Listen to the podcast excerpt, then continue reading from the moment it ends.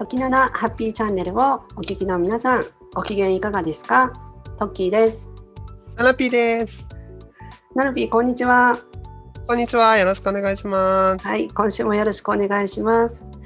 さて、今月12月5日、東京都北区の方で、えージェンダーマリアージュ、アメリカの同性婚裁判をテーマにした映画の上映会とトークショーのイベントがあって、えーそちらにタナピーがあのゲスト出演していたんですよね。はい。素敵なイベントにお招きいただきありがとうございました。いえいえ、こちらこそ。あの今回この映画初めて見たっていうふうに伺ったんですけれども、実際映画見ていかがでしたか？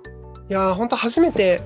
見る映画だったので、もちろんね、なんか話は聞いていたんですけど、すごい楽しみにしてて、うん、まあなんか、なんだろうな、ドキュメンタリーの映画ですよね。うん、で、実際にこう、本当に同性婚と戦う人たちが出てきて、まあいいことも悪いこともたくさん起きて、で、なんかでも世の中が動いていくっていうのが、今まさに日本でも起こっている、うん、実は日本でもそうやって戦ってる人たちがいるんだっていうことを踏まえてうん、見ると、いやなんかいたいても立ってもいられないというかやっぱり自分にもできることがまだまだあるんじゃないかなって思えるしうん、でやっぱりそのまあ未来は明るいじゃないけれどもっていうふうに思えた映画でした。うん、まあね途中本当涙が止まらなくなってうん、でもその後私トークイベントの出演があったじゃない？うん、でもうあんまり泣きすぎるとブスになっちゃうかなと思ってさえっ、とじゃあ結構上映中は結構泣きたいのを結構我慢してたみたいな感じ？もうねハンカチでずっとこうやって押さえて、まあな 我慢はできなかったけど、うん、なるべくこう目を開けるように目が腫れないようにっていうふうに気をつけてました。いや結構あれ最後すごい感動しますよね本当に。ずあのずっと結婚できなかったそういう裁判で戦ってたカップルがようやく結婚できてしかもその婚姻届をちゃんと役所にまで届けに行ってみたいなところまでちゃんと最後まで描いてますもんね、ストーリーが。でそのカップルだけじゃなくてねやっぱりそこの周りで支える人々とかねなんかその応援してくれる人とかあの温かさとかねそういったところにも触れることができたなって思いました。うん、ありがとうございます。うん、あの実はそのリスナーの皆さんからもちょっと実はまあ以前にご相談いただいていて、やっぱりその同性婚日本で早く実現してほしいと思いますか？とか、何がそのネックになってるんですか？とか、あとはそういう子供？子供への影響とか、なんかそういうなんかご相談もあったりとかして。はい、なんかそのナナピーはやっぱその日本で同性婚が進まないのってなんかこうこれが原因かなっていうのはなんかあったりします？まあいっぱいあると思うんですけど、日本で同性婚が進まない理由。うん、いや全くね進んでないわけじゃないんだろうなって思いつつでやっぱりなんかその調査ではさその反対っていうよりも賛成してる人の方が多かったりするじゃない？うんうん。でもそれを動かすのって結局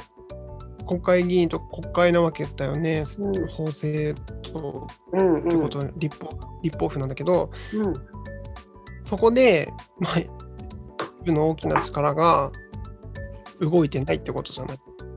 うん、やっぱり。そうだね。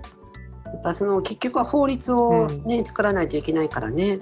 そこがなかなかまだ動いてないのかなっていうところですもんね。うん、その影響にはやっぱりその内閣の年齢層はすごく高いとか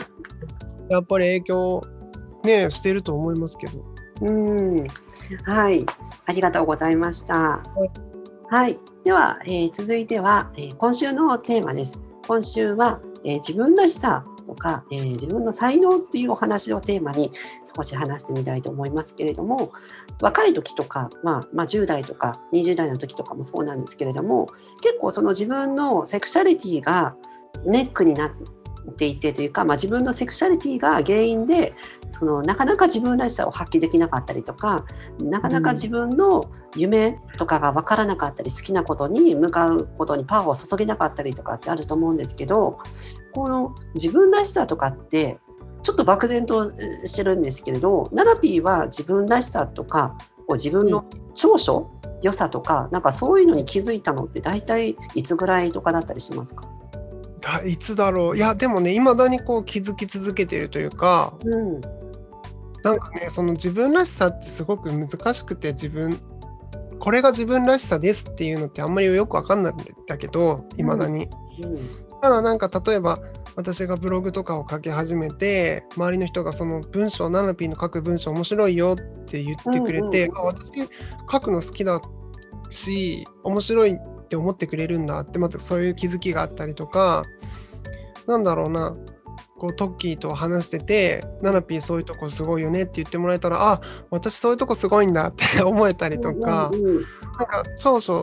自分がここが長所ですって思うところももちろんあるんだけどいくつかは、うんその他にもやっぱりなんか人との関わり合いの中でそこ私の長所長所かもしれないって思える時があってそういうのってすごく楽しいなって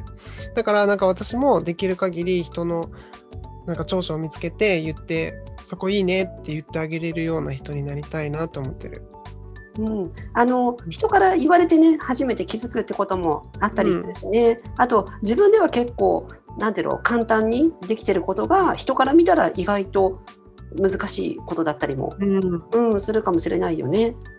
そうだね。でやっぱりなんか私の場合はさなんかあんまり学生時代にあんまりなんかよく思われなかったというか変わってるへ変な子っていうように思われてたようなこともうん。なんかこう、まあ、年を重ねて、まあ、そのまんま生きてるんだけどもうん。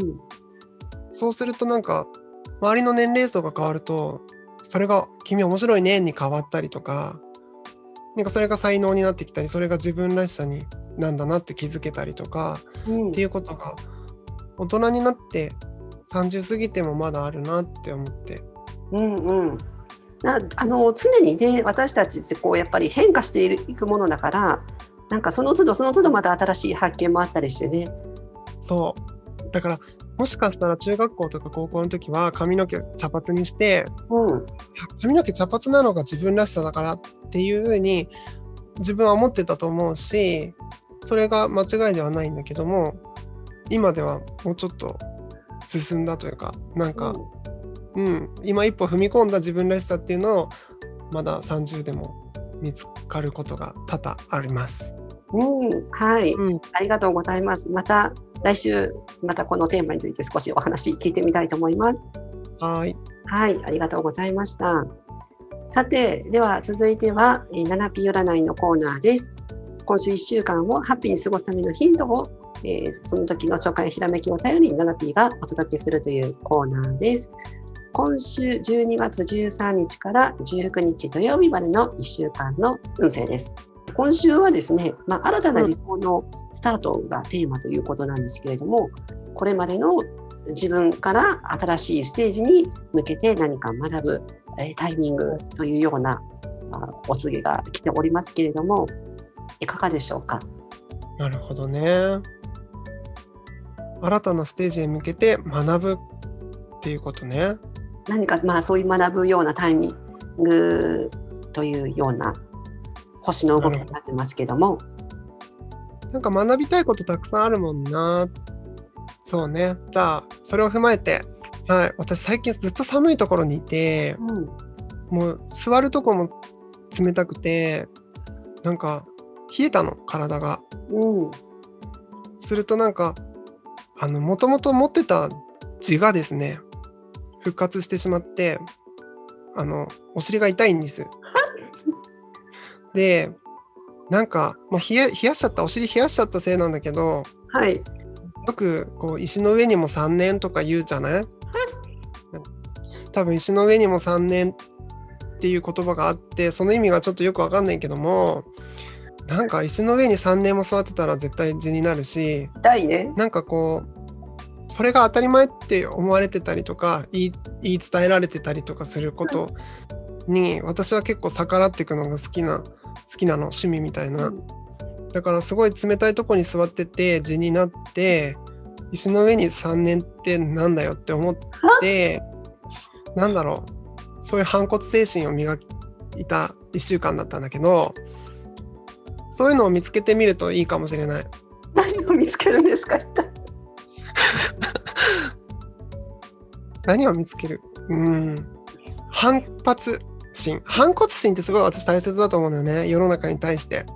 こう先生が言うこと本当にそうなのかなって。大人が言うこと本当にそうなのかな。社会の常識って本当にそうかなってね。なんかそういうことをそれこそさっきの自分らしさじゃないけども生きづらさっていうのってなんか社会とのギャップだったりとかその常識とのこう当てはまらなかったりとかそういうことで生きづらさって感じるのかなって。じゃあこの今生きづらさっていうのは私の場合は今回字なんだけどもその生きづらさは本当に自分のせいなのか世の中がちょっと変わればいいのかってことをなんかそういうことを考えてみる1週間にしてみてはいかがですか？そうですねありがとうございます。うん、あのねこれまで人が正しいと思ってたこととか信じられてることとか常識とか、まあ、何でもね最初は疑ってみてみるということは大事ですよね。はい、ありがとうございました。ぜひご参考ください。えー、番組では皆さんからのお便りをお待ちしております。えー、番組への感想、取り上げてほしいテーマ、セクシャリティに関するお悩みや恋愛人生相談などなどお待ちしております。メールアドレス tokina.lgbt 時な .lgbt.gmail.com までお送りください。さあ、今週の放送は以上、そろそろでございますが、はい、なんかね、もう年末ですけれども、また年末年始に向けてね、ちょっとまた時なでは今、いろんまたちょっと新しい企画をね、考えてるんですけども、ねね、そのうち皆さんに発表できたらいいなと思っています。はいはい、それでは今週の放送はここまでです。ありがとうございました。また来週お会いいたしましょう。それではさよなら。さよなら。お大事に。